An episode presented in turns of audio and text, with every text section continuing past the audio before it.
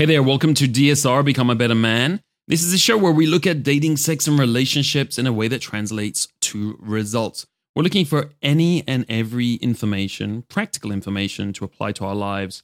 What changes our lives is taking action, it's not just the information.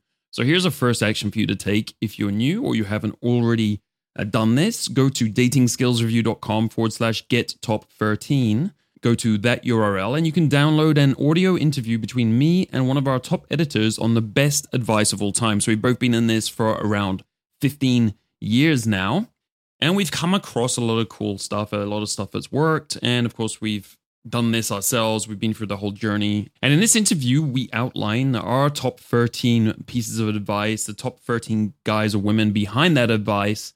And it's a great place to start before you dive into all of these interviews.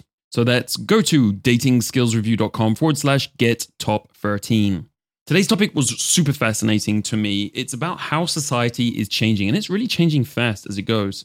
The ratios of men to women in certain situations, in certain scenarios, in your social life, in your career life, basically where you interact with people, uh, that's changing a lot and it's changing your dating life. It really does have a big impact on it. There are real decisions that you're taking every day where you study, where you work, where you live, and which communities you hang out in, which heavily influence or even decide whether you are monogamous or you're polyamorous, you just like hookups, or what you like. I always find it fascinating how our environments change us, how they craft us. So, I, for one, am very careful with my environment, how it's set up. I'm very careful with these real decisions. I'm just talking about where you study, where you work, what you do, who you associate with, who your friends are, and so on. And you should be too. Because these decisions will influence how easy or how difficult you find your dating life and how it fits with your goals. Whether you want a long term monogamous relationship or you want to play around and be casual for a fair amount of time. So it's important to understand the implications of decisions you're making across your whole life because these are also impacting your dating and relationships. And for many of you, the reason you're listening to this is because dating and relationships are an important part of your lives. It's something that's important to you to get right and have it working for you. Today's guest is the author of Date-onomics How Dating Became a Lopsided Numbers Game.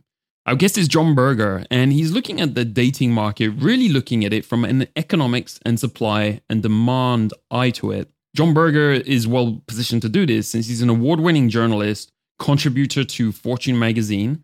His work has also appeared in Barron's, Money Magazine, New York Magazine, Time Magazine, and the Washington Post, and often appearing on television and radio, such as ABC's Good Morning America, BBC World Service, CNBC, CNN, Fox News, MSNBC, and National Public Radio.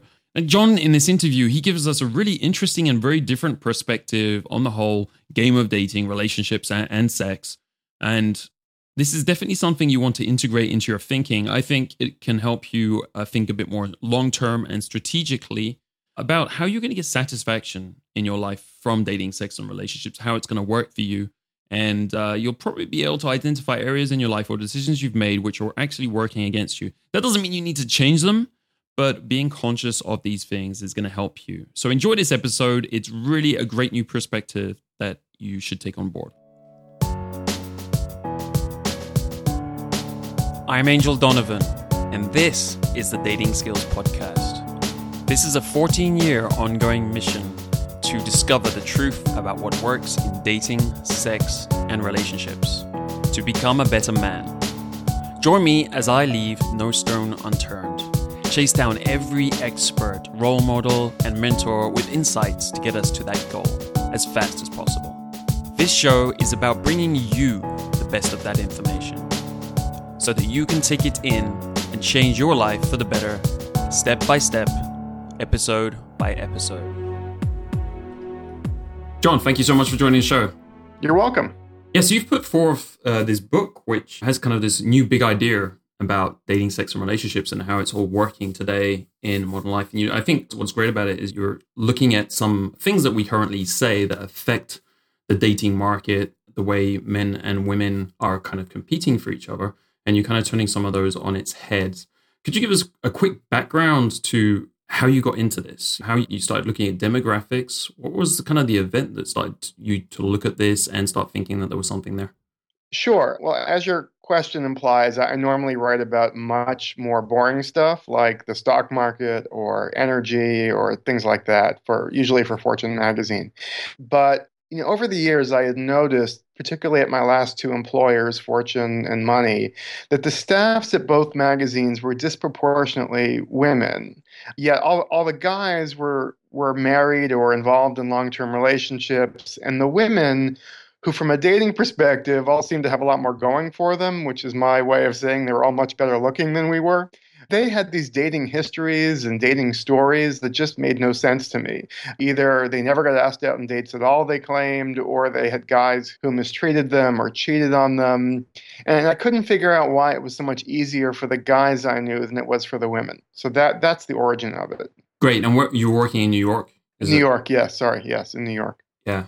Very interesting. I mean, everyone's kind of noticed that depending on where you're working in different offices and stuff. So, what would you say the basic thesis, the, the hypothesis of the book is that you're putting forward? Well, I'll say when I started out the research, I actually had a different thought. I, I assumed this was something unique to big cities like New York or London or Toronto or LA, and that there was something about the labor markets in these cities that tended to attract a lot of women. What I discovered was it's not just a city phenomenon, it's really an everywhere phenomenon. So, everywhere in the United States, um, there are about four women graduating from college for every three men.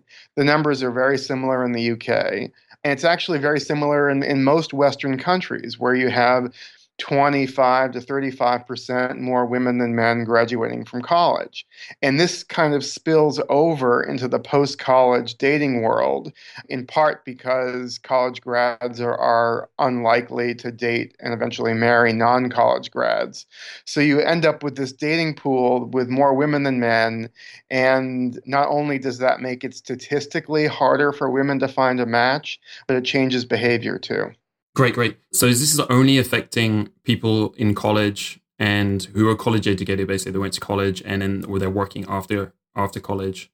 And so you mentioned a, a few big cities around the place there, like so New York and, and places like this. Is there actually a demographic change there also, or is it just the fact that the demographics of just the college educated people there are swung toward, you know, as a bias towards more women? Well, like I said, I, I thought this was a story about big cities like New York. But in the state of Montana, which is, I don't know if you're familiar, it's very rural in western US, the gender ratio imbalance among college grads is bigger in Montana than it is in New York City. So this imbalance exists everywhere, whether you're in rural states or rural areas or in big cities like New York and London.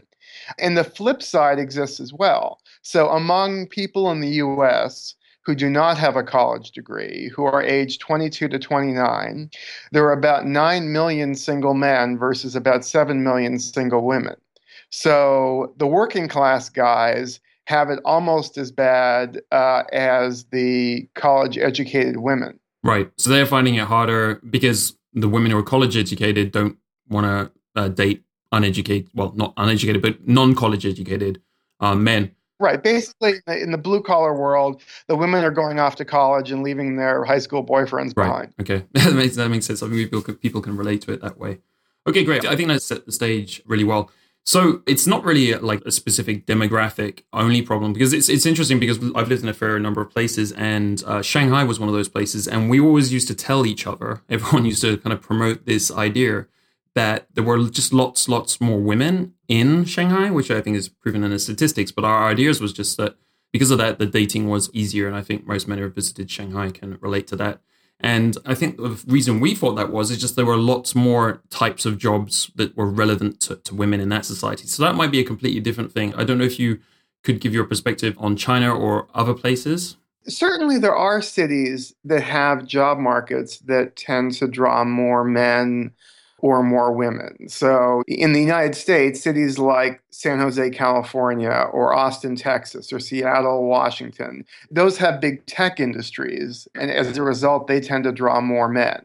And certainly there are cities like Washington, D.C., a lot of the um, disproportionate number of the young government workers in Washington are women. So certainly there is some regional variation. Um, what's really interesting, I don't know about Shanghai in particular, but what's interesting about China is that even though because of the old one child policy in China, you have about 20% more young men than women.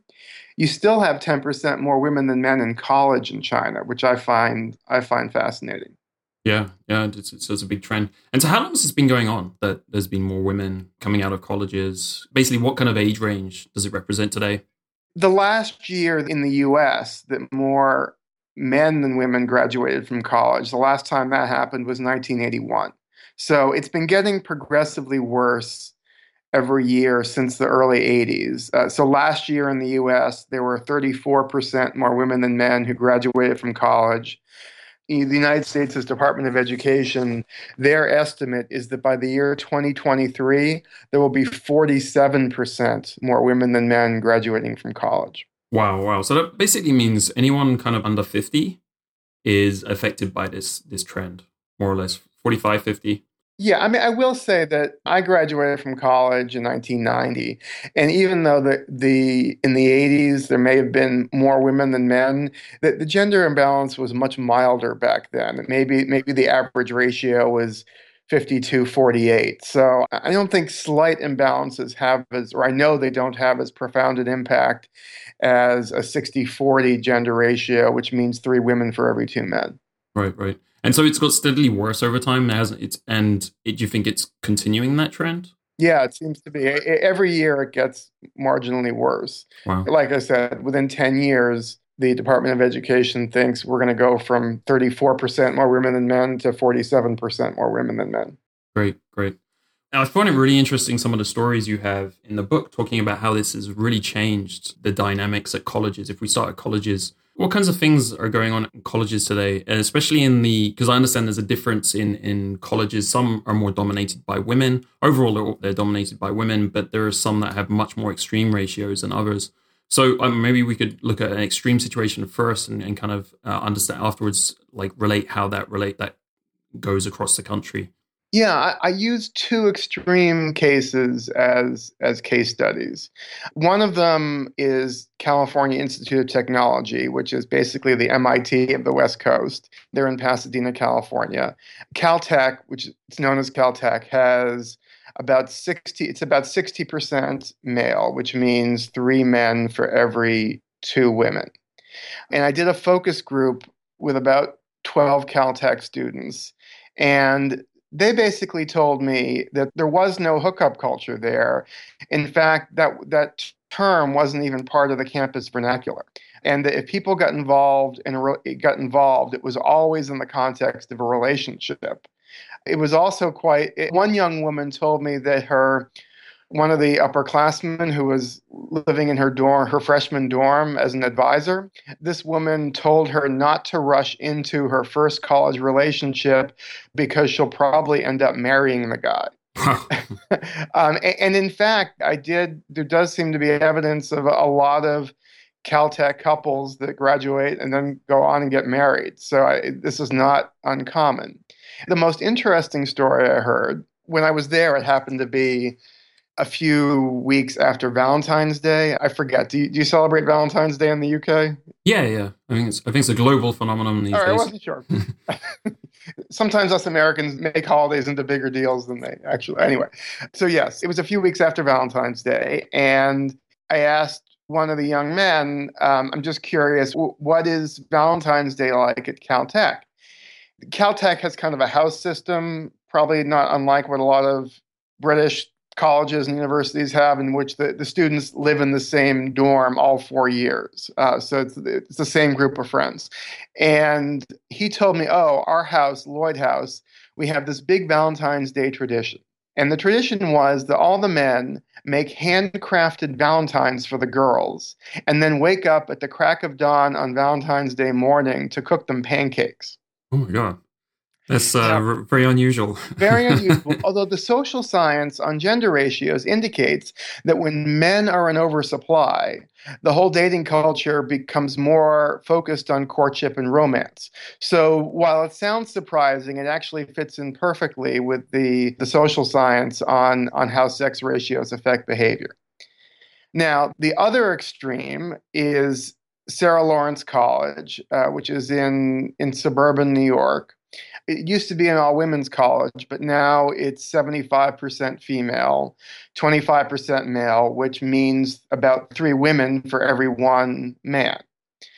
I interviewed uh, uh, several students from Sarah Lawrence, and basically what they told me is Sarah Lawrence has one of the most extreme hookup cultures that you can imagine. One young woman told me that, um, you know, when I asked her if any of the men uh, wanted girlfriends, her response was, quote, why would they? It's like they have their own free harem. Hmm. She said that a guy broke up with her, one of her best friends, after they'd been together maybe three or four days. And when he broke up with her, he actually used the word market, like the market for him was too good. I interviewed another guy just to paint a picture here that he did not look like um, like David Beckham or something like that. He kind of looked like a, a, malnourished John Lennon circa 1970. You know, I mean, he, he, I mean, he, he wasn't a bad looking guy, but he was kind of a mess. I, I'm just trying to express that he's he was no like heartthrob he was telling me these stories about his dating life that seemed rather extraordinary. And at one, and at one point, I stopped him and I asked him, "I'm just curious of your just your current circle of female friends. How many of them have you had sex with?" Now, this is just his current friends. He, without even doing a head count, he said, "Oh, at least 20." And he could tell I had a little bit of a, a reaction to that. And he then he tried to add a disclaimer. He said, Well, I should just tell you that includes some threesomes and foursomes. So, so you could really see, and he, he knew what was going on. He actually told me, you know, that because of the gender ratio at Sarah Lawrence, there wasn't a culture of monogamy or even dating. And his quote to me was, Sometimes it feels like you can have anyone you want, end quote and then in the book, if you want to talk about less extreme examples, in the book I have a, a table in the appendix in which I rank um, 35 major public and private universities by their sex ratios. And then I pair that with students' own comments about dating life at their colleges. And th- those comments come from uh, niche.com, N I C H E.com, which is student authored college review website and it's, it's just clear how, how strong the correlation is. So at Georgia Tech, which is uh, about 65% male, the, the comment was Tech is a fairly monogamous campus and people like to be in relationships. At Boston University, which is 62% female or three women for every two men, the comment was freshman year is a sexual explosion. There are girls to go around and around again in, even at Baylor University, which is a Christian, it's a Methodist university yeah, in Texas. That's interesting. So. Not where you'd expect to have a, a wild social scene. The comment on Niche was the same girls that run in the social hookup circles on Friday night are taking you to church with them on Sunday. The guys practice the requisite Christian business principles, but blow through the Baylor babes that are an endless supply. End quote. So you, you can really see how these gender ratios affect not only the odds of finding of, for women finding a boyfriend, but affect behavior. Yeah, and I found it really interesting that you said the guy's behavior changed in accordance with this too, because I give you a quick background myself. Like I've gone kind of gone through monogamous to polyamorous and then backward and forth over time. And now that you're saying this, I'm wondering is it is it related to where I was living at the time? you know, it's like, or it could be something something related like that. So it, it's another interesting dimension to look at your your own um, motivations and goals at any one time. I think. So we've talked about some of the the popular uh, colleges to, to give people idea how this works out. I mean, a lot of people, we've talked about hookup culture in colleges uh, before, and that this is something that is more common. Do you think there are other trends related to this? And also was interested in, in the college campus where in New York, where the women were, were more active and it wasn't monogamous. Is that also potentially a bias of the uh, topics that is studied there? Or do you think that's not relevant? Well, I don't think what they're studying is affecting social life or sexual behavior. But as with cities, certain schools do tend to attract more women versus more men. So it's not a coincidence that Caltech has more men or that New York University, which is a big liberal arts school, has more women. Just for the guys at home, like, does it make a difference which subject you study. That's a potential factor here. Like you say, if you're going to study arts and you're going to go to an arts college, then it's more likely that the ratio is skewed towards women versus versus men. And if you're going to study tech and IT, it's probably the other way. Yeah, exactly. Yeah. So the, the schools that are very liberal arts focused tend to have more women.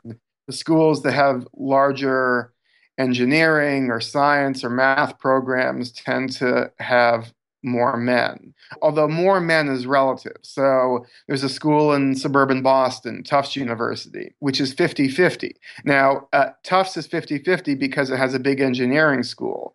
But you have to put this in the context of the average US college is about 58% or 57% female. So 50 50 is, is actually a very good gender ratio for women as opposed to one that's just just okay a school that's 50-50 is one that actually relatively speaking has disproportionate numbers of men. Well, why is that? Because the so, the so the average college in the US is 58 or 57% female. So a school that's 50% male is actually one that has relatively more men than oh, the average. Right just because the, it's all skewed now. Right yeah exactly. all over, over that but in terms, I mean, did you look at any 50 50 examples to see what the dating culture was like there? Yeah, Tufts University is a good example. Again, they're in suburban Boston. The comment on niche was halfway through sophomore year, people begin to pair off and generally stay paired off through junior and senior year.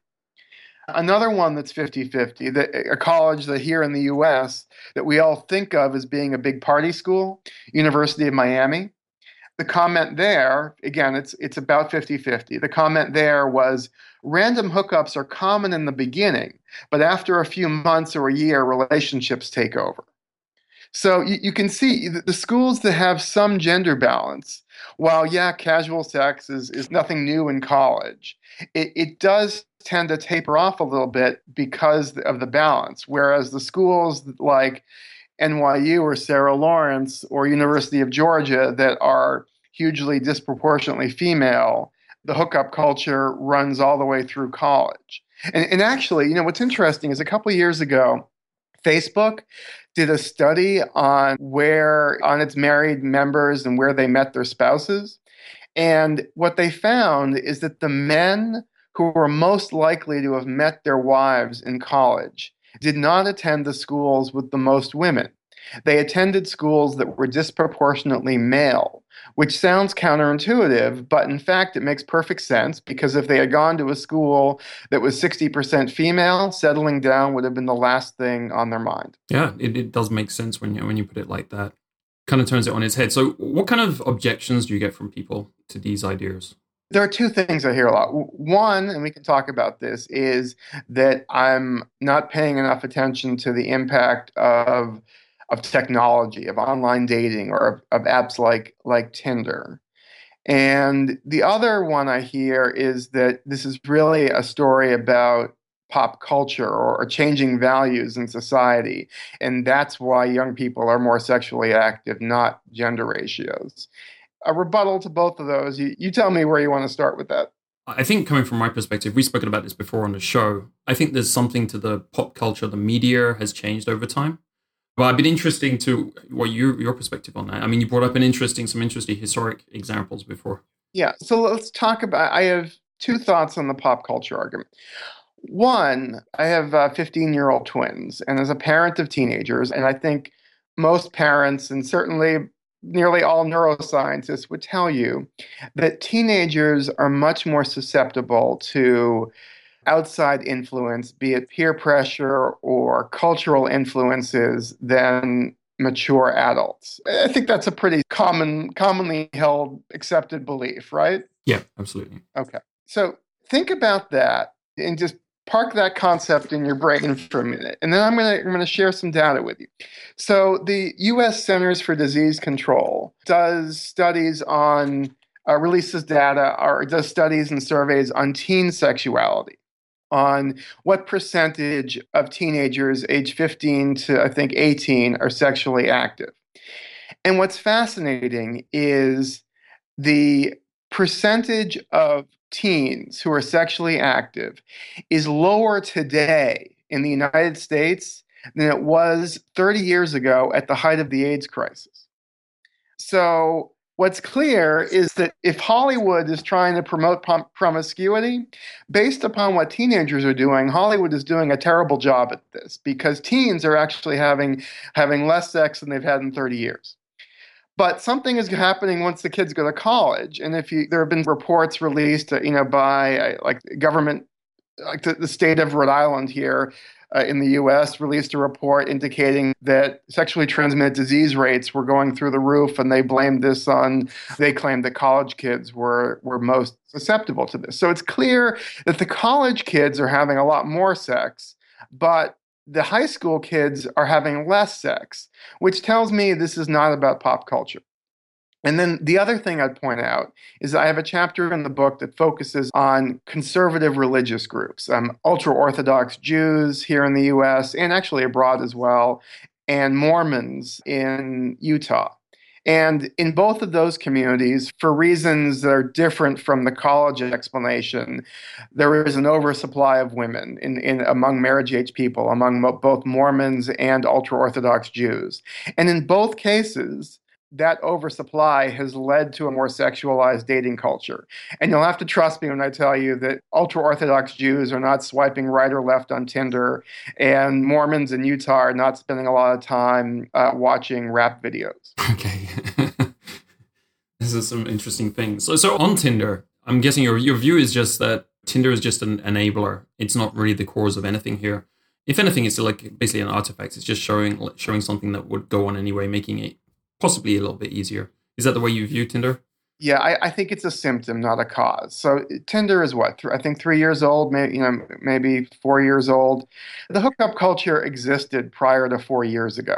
And this notion that Vanity Fair put out there that the entire hookup culture is a byproduct of Tinder, it just really makes no sense because what's going on today is not really any different than what, what was happening in, in 2008 or 2009. Yeah. That's one argument. And the other is, and you and I were talking off air about this earlier, is that there's a very long, very silly history of people blaming some new technology on young people having more sex. The classic example of this is the 1920s, when the moralists of the era tended to blame the automobile for a more sexualized, more permissive dating culture. In fact, the story of the 1920s was almost entirely a story of gender ratios. You had about 10 million young men who died in World War I, another 20 million or so who were injured, many of them grievously. So you had a major undersupply of men back then. And that is why the sexual culture in the 1920s was so much more permissive. Right. And then it adjusted back over time. Yeah, is that yeah. something that was seen? Yep yeah, it's it's really interesting and those histor- historic examples. Also going like back because it kind of goes up and down. We heard there's the kind of the seventies, the flower age, where it was more promiscuous again. I don't know if you have any know any data on that. Yeah, that too is a byproduct of, of demographics. So back then in, in the 60s and 70s, back then there was a, a, traditional age gap at marriage. You'd have men marrying women three, four, five years their junior, age wise. So I want you to think about that age gap in the context of the baby boom. Think about how relatively few men were born before the end of World War II in 1941, 42, 43, and 44, versus how many more women were born after World War II in 1946, 47, and 48. And then fast forward 20 years, and you end up in the mid and late 1960s in a dating market that had about 20% more marriage age women than men because of the age gap at marriage. And that is why we had a sexual revolution in the 1960s because of the oversupply of women. It's very interesting. It's the first time I ever heard that. So, uh, did you find references to that elsewhere, or is it? Yes, this isn't my argument. I mean, I didn't come up with this. This was a uh, research done by Marcia Guttentag, who was a, a psychology professor at Harvard University. She wrote a book that was published posthumously uh, and actually finished by her second husband. Uh, the, the book is titled Too Many Women. It's an incredibly interesting, in depth look at how gender ratios affect marriage rates and affect behavior. And her research goes all the way back to ancient Greece. It's not just contemporary. Great, thanks for that. It's interesting about so according to the trends you've been describing, right now for non-college educated guys, it, they're more likely to be more monogamous inclined and more interested in marriage just because of the situation they're in. Yeah, the working class guys are in a really challenging dating market. So, among um, working class people, men and women in their 20s, about 30% of the women are married, but only about 20% of the men are married, which kind of shows um, how the numbers game plays out, in which the women have more leverage. And it's actually not just, it actually has an economic impact too. Because if you look at, at the earnings of men in their 20s without a college degree, the ones who are fully employed and married earn 20% more than the ones who are fully employed and not married, which really goes to show how much economic bargaining power the working class women have when it comes to choosing a spouse. Wow. Yeah, that, that's very interesting. Having lived in Shanghai, I'm sure you, you see this as well. It's kind of known that in China, a middle class male bachelor has to own his own apartment and have have his own car if he wants to find a wife. And I, there was a great story I read in Bloomberg on Bloomberg News a couple months ago that quoted a young husband who was about to have his first child. And he told the, the reporter that he hopes he has a girl because having boys is too expensive. because because there's all this pressure on the parents wow. of boys to help the young men pay for apartments and pay for cars so they can get married. Yeah. In China, you see also that the guys with a lot of money, they tend to have a lot of mistresses. So when I was there, I felt like potentially that was part of the culture because of China's got this, uh, this history of having mistresses and, and so on, concubines. I think this presents it in a in a different light also because there's, there's very because if you look at you're looking at different demographics right and you've segmented off college educated here but in China, there's very, very few rich people. It's getting more normalized now, but as you go further back, that it really was very extreme. There's a few people at the top, and, and the rest are all on the bottom level. So, would you say that that plays out in to the same degree? If there's like ten rich guys here, and it's just really uneven, it's a very pyramidal society. It's going to be more like that.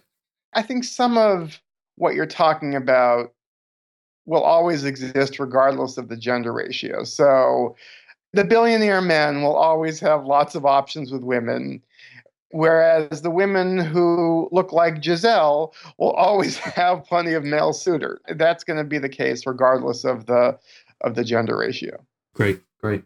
So I was wondering if this is actually worse for uh, after college, because uh, we discussed previously how women will tend to date up right? So you got a pretty Gisele, right? And she's uh, non college educated. But there's a fair number of college educated guys, which, as I understand it, would be okay with uh, marrying a girl who's non college educated. Whereas with the women, it seems like they don't like to uh, do that. I- I'm not sure if we had talked 50 years ago um, that would have been the case. But I think that would have just more reflected the fact that very few women were going to college 50 years ago. So the, the college educated men kind of like had no choice but to expand their dating pool to include non educated women and but actually, if you look at the studies that have been done here in the U.S. at least on what sociologists call assortative mating, which is you know basically what we're talking about here, that that uh, college grads sticking with other college grads, it, it's actually the men who have become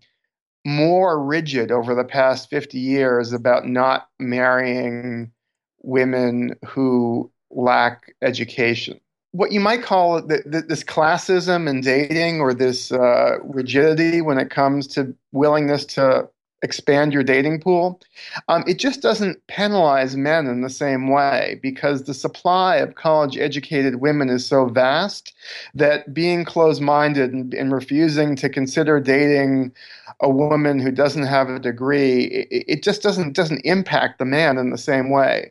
But a woman who is unwilling to date across educational lines, so to speak, it has a much bigger impact on her because there are four of her for every three of the educated men.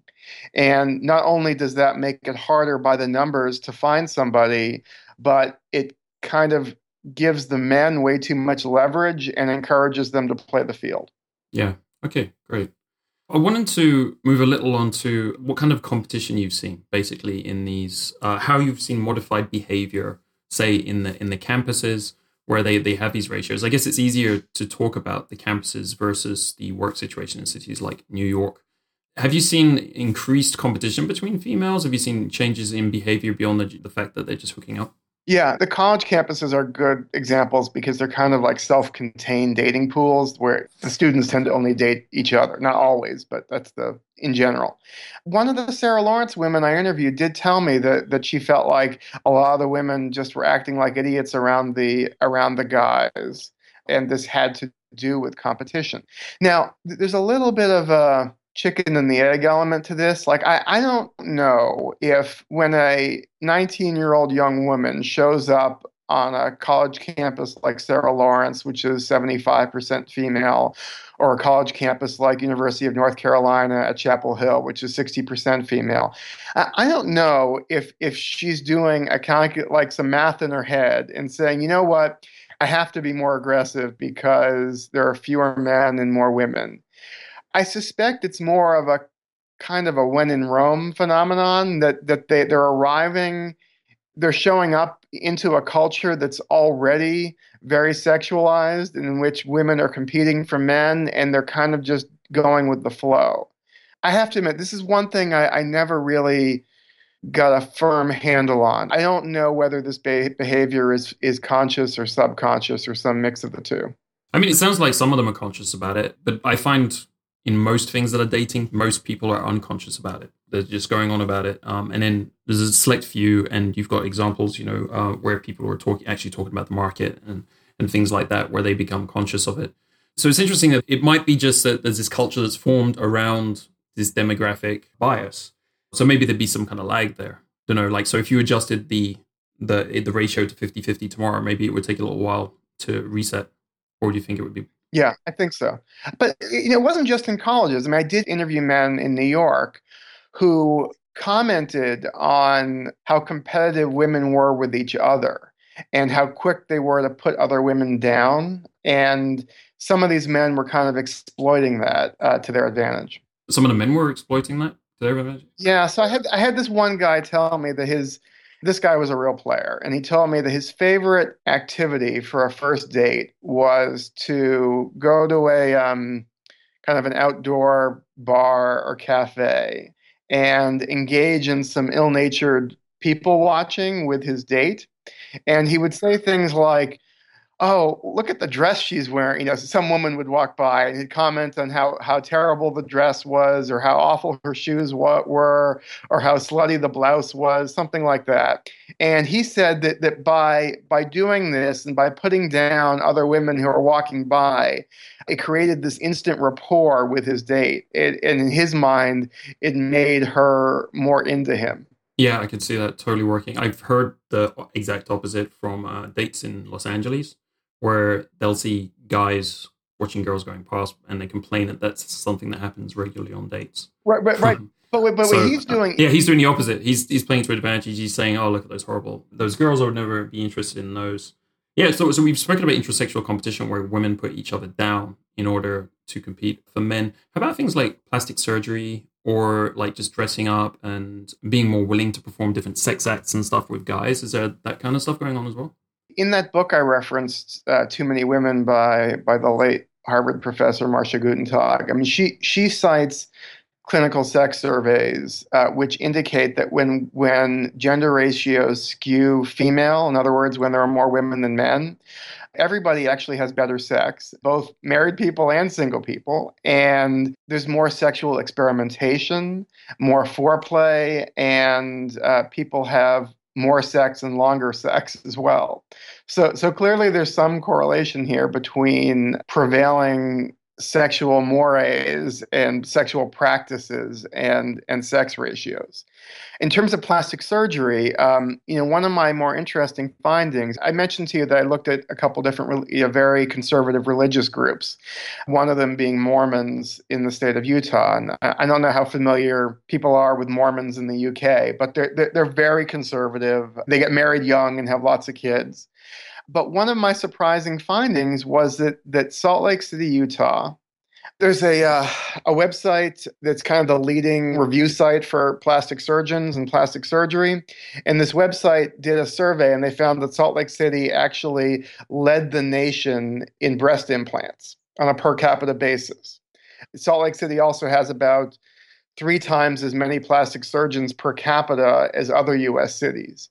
And I would hear stories about Mormon women feeling pressure to have breast implants or have other kinds of plastic surgery. That I, I had talked to one surgeon who told me that he had college age women coming in for Botox treatments. So clearly, these gender ratios do put pressure on women to appear more marriageable and to keep up appearances.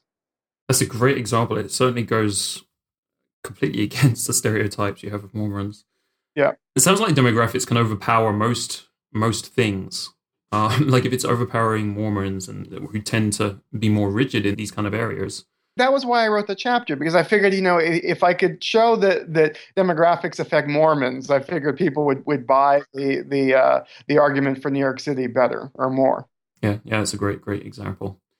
It sounds like it's quite positive for college educated men in a number of places. So if they're working in New York um, or if they're at college in these these schools, is there any downside for men in these places? whether it be in terms of relationships or like any dating downside for a guy being in his place? Well, for a guy who is who actually, I'm not, you know, I'm not saying all men like are into hookups and all women you know want to get married. I, am not i'm not trying to be the morality police here and i'm not assuming that monogamy is the best lifestyle choice but certainly there are some men who are marriage minded and who are inclined towards monogamy and it could be harder for them to find a woman who wants to settle down if they're part of a dating culture that is not monogamy focused yeah, yeah, yeah. That makes sense. Because uh, people tend to be swayed by the people around them in terms of their activity, and everyone, if everyone's hooking up, I could see more cheating going on for people in monogamous situations. What do you think of you know, sites like um, the affairs websites at the moment? Do you think they play into these trends in places like New York or anything? I mean, like Ashley Madison, things like that. Yeah, yeah. you know, right. I was at a um, like a couple years ago. The, the, the online dating industry actually has a, a trade group, and I, and I was at their conference a couple years ago, and the, the Ashley Madison folks were there. And it, while they didn't admit it, I I really got the sense that there were very few women on Ashley Madison, and it was really more more of a a business venture than an actual hookup site. Uh, because I obviously, if you don't have really any women signed up, it's kind of hard to cheat. So I, I'm not sure. I'm not sure about that one. Yeah, that's interesting because there's stats and it's in the news and, and so on. But I have the same feeling as you. I feel like it's a very, very distorted ratio and it's male, male heavy. And there's some other sites like that in Asia. That's why I know a bit about that. And um, at one point, I was actually um, talking to them about business and I, I got the idea that there really weren't very many women at all on these sites. And it was mostly about getting guys to sign up in order to pay. And then, you know, there's a few girl in there, but it's kind of too late. You paid. And Right. It, it's kind of like the like the sex talk phone lines. You know, the guys call up thinking they're talking to somebody real, but they aren't. Absolutely, yeah. And you, you probably got like paid um, people chatting. I, I don't know how dodgy it is, but it just looks a little bit. I don't know if Ashley Madison has any of those kind of business practices. Not, not at all. There was another interesting thing about Asian American women, and this might be a little bit different for them in, in the working age uh, group. Yeah, after I wrote the chapter on the religious groups, I, I began thinking about well, what other groups have gender imbalances or gender ratio imbalances, particularly among college grads? And in the United States, Asian Americans are about twice as likely to be college educated as the norm. I figured, well, given that Asians are disproportionately college educated, Asian American women must be disproportionately affected by what I call the man deficit or, the, or this college gender gap. So I began looking at the numbers, and it turned out that I was 100% wrong. Asian American women are basically immune to what I call the man deficit. I think uh, the number, according to the US Census data, 88% of Asian American women aged 30 to 34 either are married or have been married versus 77% for white women, 73% for Hispanic women, 46% for, for black women. But what was interesting is that 30 years prior, the numbers were reversed. And the Asian American women actually had below average marriage rates. But something clearly happened in the the 90s, perhaps, that changed their marriage prospects. And I, I had a, a conversation with a, a friend of mine, a woman who is half Chinese, and she said, Oh, definitely, that when I was in high school, nobody wanted to date the Asian girl. But after college, we suddenly became more popular. And for her, the, the cultural touchstone for this was an episode of the TV show Seinfeld, in which Jerry was going out on a blind date with a, with a woman who he thought was Asian, Donna Chang. The punchline was that she wasn't Asian, but he was so excited about me going out with an Asian girl. And uh, for my friend, this was kind of a big turning point. Right, right. I mean, I guess in the US, right? Because over time, uh, how would you say bias against ethnicities has has been worked out of the system, right? Whereas it used to be stronger when Asians migrated a few decades. It hasn't been that long they've been there, but over time that kind of like works itself out, and they just become part of the dating pool. Then you could maybe base it down to that in general, a white guy is more attracted to a um, an Asian girl just biologically, having erased that social one dating coach I, I, interviewed told me that that nowadays uh, classism is a bigger problem in dating than racism, and I, I, think that's probably right. So when it comes to the Asian women, it's not just that the, the, the playing field is level, but kind of as you as you alluded to, there does seem to be some extra advantage that that Asian women have. And there was actually a study out of the UK by Michael Lewis, who's a professor of cognitive sciences at, at, Cardiff University. And he did a study in which he interviewed men of all races, and he found that men in general did, in fact, perceive Asian women as most attractive.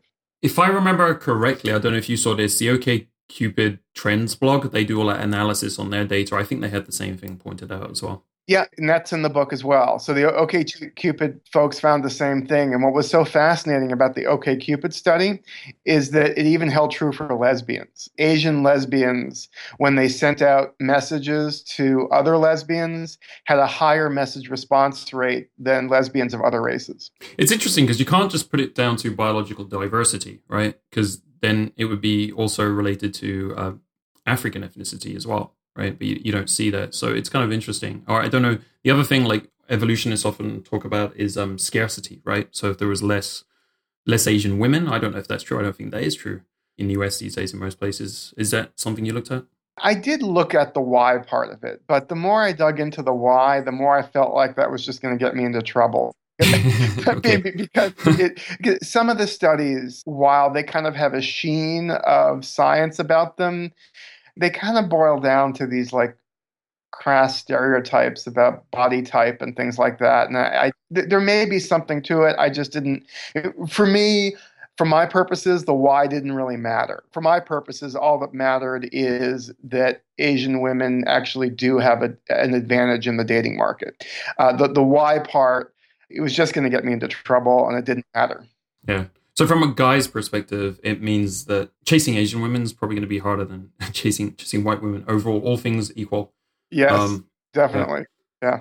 So that's the takeaway there. Yeah. Okay. So there was one other area I was just uh, interested if this is impacted, and, and you've seen this is like marriage length and duration and cheating in places like NYC or others where amongst the college educated is has it affected marriages and relationship quality and relationship duration? Yes, and I actually have some great data for this. So, as I mentioned earlier, the, there's one part of the U.S. where the dating demographics are essentially the opposite of what you find in New York, and that's Silicon Valley or the San Francisco Bay Area, uh, Santa Clara County, which is basically geographically uh, overlaps with, with Silicon Valley. And what's interesting is if you look at at marriage data for Silicon Valley, and in Silicon Valley, there's about 30% more single marriage age, college educated men than women.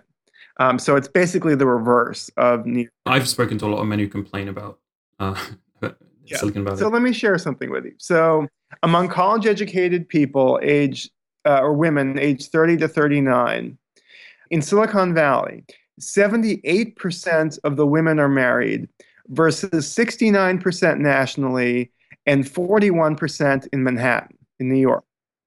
But getting to your question, in that same age group, college grads, age college grad women aged 30 to 39, 4% of those Silicon Valley women are divorced or separated versus 9% nationally. So you can really see how the the shortage of women out there makes the marriages more stable. Do you know what the divorce statistic is in New York? about the national average. It was about nine percent. But but I think part of the problem with, with looking at divorce is like I, I'm more interested in the concept of monogamy than marriage. And because everybody in New York is delaying marriage and people are getting married much later because everybody's playing the field, the the divorce statistics are I think a little bit. It's a bit early.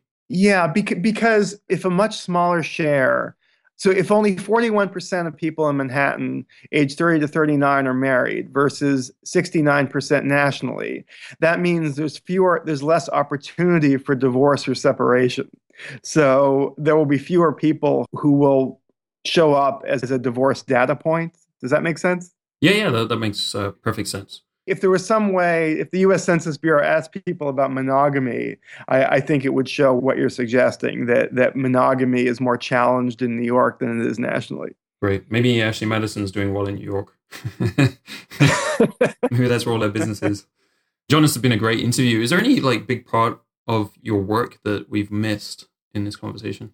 No, I mean, the only other thing that the people do ask me about here in the US, and I don't know if this has been an issue in the UK as well, but among college students, there's been a lot of um, outcry and concern about sexual assault on campus. Is this something you see out there? No, I don't, I don't think so. I'm not very good at watching the news, but I, am aware of the stuff that's been going on in the US. Uh, I don't think it's occurred here in the UK. Okay. Well, there's certainly more attention being focused on this. And as it turns out, there have been studies done of both FBI crime data and Interpol crime data for various countries and other locales. And sociologists who study sex ratios will tell you that, as counterintuitive as it may sound, the sexual assault rate is higher when women are in oversupply. And uh, there was a study that a Columbia University professor did of China, and she found that the only category of violent crime that's declined in China over the past 20 years is rape, which makes, you know, which kind of fits the argument because the young population in China has become more and more male. So I I tend to believe that this this problem in the United States of campus sexual assault is actually directly related to the increasingly imbalanced sex ratios on campus. Yeah, because it seems like some of it is uh, partying getting out of hand in a more extreme hookup culture where it's it's more normal and people kind of reset their expectations. They get drunk. Uh, I think you'd, you'd expect it to have mistakes to happen more often versus a monogamous, you know, more calm. Should we call it more calm culture?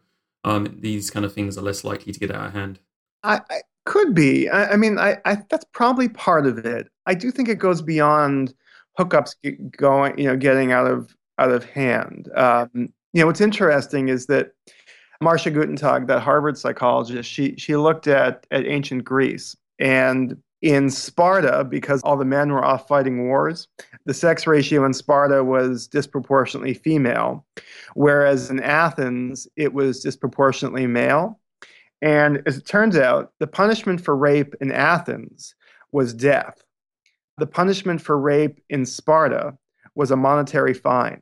And her conclusion was that, and other scientists have looked at this, the conclusion is that women are devalued when they are in oversupply. And conversely, men value women more, protect them more, treat them better when women are scarce. That makes that makes good sense. You know, it's just like it's very good, solid economical sense. It's disheartening and sad in some in in every way, but I think it's true. Great, great. Thank you, thank you for bringing that to our attention. That's that's that's really good stuff. So, what are the best ways for people to connect with you and learn more about your work? Well, I my website is dateonomics.com, D A T E O N O M I C S.com. I'm on Twitter at Jon Birger1. It's J O N B I R G E R 1. Those are probably the two best ways to reach out to me. Excellent, Breaker. We'll put those in the show notes. And who besides yourself is this like that you would you recommend for high quality advice in this whole dating area? Maybe people you've come across in your own studies. Um, there's a couple dating coaches and date and matchmakers who I interviewed who I thought were really smart. There's a a woman here in New York, a young woman, Maria Avgitidis, who runs a matchmaking service called Agape, A G E P E. There's a dating coach who I, I encountered, Evan Marc Katz, who I think is really smart. You know, you, you mentioned that OK Cupid, OK Trends data blog. I, I, I think that's fascinating. There's a lot of good information there. Great, great. Thanks, Jon. Some good references. Well, this is a question I, I throw at everyone at the end so I'd be interested to get your your perspective. Might be very different to some of the other people we've had on. What would be your top three recommendations to a guy who's starting out from scratch? Say he's got no prior knowledge about women and dating and all this stuff. Maybe uh, he's in his pre-college years. In your situation, it might be interesting to improve their dating life as fast as possible and kind of like or have the best dating strategy. Well, there's a bigger problem here, like when it comes to boys and education and boys in school. And it's a problem that, that girls are kind of outpacing boys when it comes to education. And I, I do believe that if you told a 14 or 15 year old boy who maybe is a borderline candidate for um, attending college that he has two life paths in front of him a working class dating market with too many men versus a college educated dating market with too many women. And that if they go to college they can you know get laid more often. You know maybe they'll work a little bit harder in school if they know that those are the two life paths before them. i'm sure that would motivate a lot of teenagers. Yeah the other upside to this is it isn't just good for dating. This is good for the economy and good for their future earnings because it's a problem that that not enough men go to college yeah, I think, as you say, their whole quality of life is going to improve as a result of even focusing on improving their dating life. Exactly. You know, if, even if that's your main motivation and you're currently in high school. It may not be what mom and dad would tell you in terms of why you should study hard, but maybe this is a, a better motivation for some young men. I guess the other counter part of that is that, you know, Silicon Valley is hugely popular, of course, with very driven young men.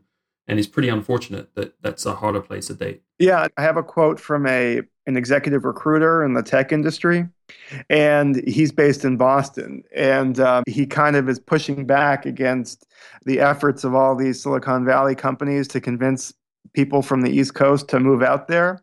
And his point was what they don't tell you is that you'll have no social life because there are no women out there. Yeah. What is? I mean, it's great. That, I mean, maybe your book will help bring this to light, and Google and, and other big companies would be like, okay, we need to put a campus in Austin, Texas. We need to put some campuses elsewhere and spread things out a bit. And then it, maybe over time it'll play that dynamic down a bit. But it's probably in their interest, you know, because it's like quality of life for employees. You could probably measure it down to how long someone's going to want to stay with you, and maybe if they're going to leave you and decide to relocate at some point. See, I was thinking about in the other direction. I, I, my thought was that, that, a lot of these tech companies are under pressure to to narrow their the gender gap in their workforces uh, and to recruit more women. And I kind of thought that this could be a way for them to get more women to move out there. Right, that sounds great too. I mean, I would have thought a lot of these companies are already actively doing it. It's just that I guess a lot of the women aren't going for IT yet, and that's still something that's which is yeah, I mean, it's also a tricky argument. I mean, because you want, you're looking to give people jobs and find qualified people. And it seems, I'm sure that if Google's message to women was move out here because you're more likely to find a husband, I, I am confident that that would not go over well. Uh, but, but so maybe it's not Google that needs to share that message. Maybe it's more it's you. folks like me, like you, aren't approaching this from a professional standpoint. I'm just talking about demographics. Yeah, I don't know if you know Jeffrey Miller. He's a evolutionary psychologist. He's wrote he's written a book recently. We just had him on uh, recently, and he was talking about demographics also. Did he write the book with Tucker Max? That's right. Yeah, and he wrote the Mating Mind before that. Anyway, he, that's one of his interests as well. So if you haven't connected with him, you might want to connect with him because um, I know he likes demographics. He talks a fair bit about it also. So how, how did his collaboration with Tucker Max go? Because he, he Max always struck me as one of the uh, one of the crazier people in in the book world. Opposites attract, I guess.